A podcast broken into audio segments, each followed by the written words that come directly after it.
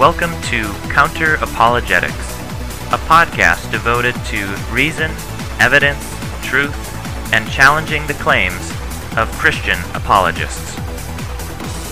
Episode one. What is Counter-Apologetics?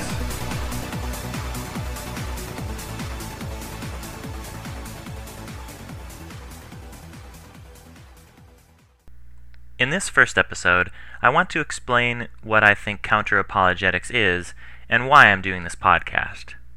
Let's start with something most of you probably know. The word apologetics comes from the Greek word apologia, which means a defense.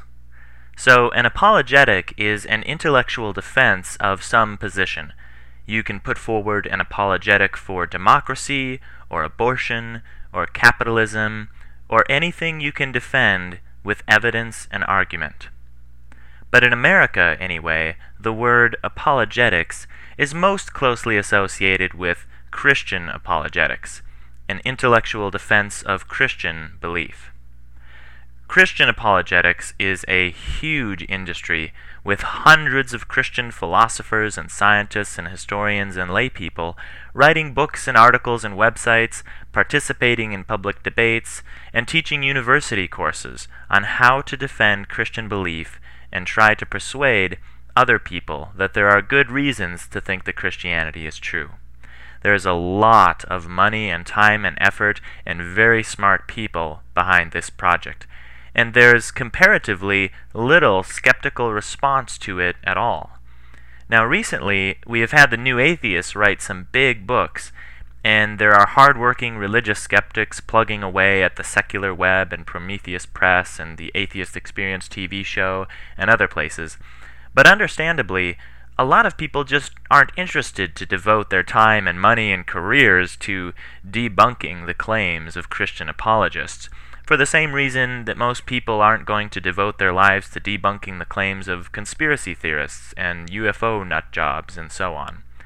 So this podcast is a response to Christian apologetics.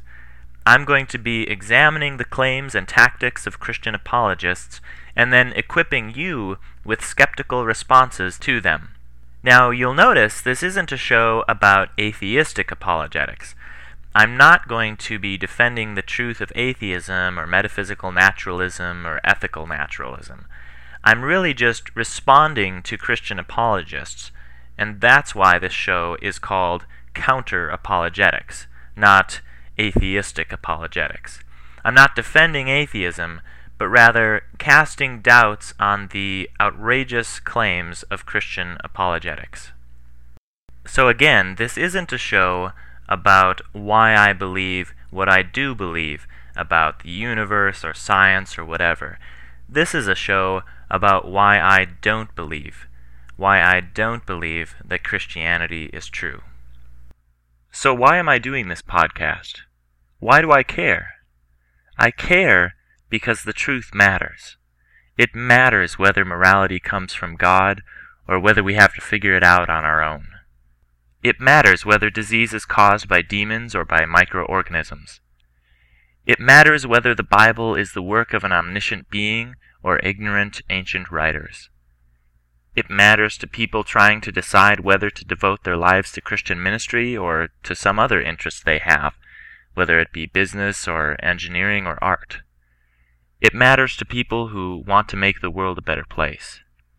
It matters to me, and if you're listening to this podcast, it matters to you.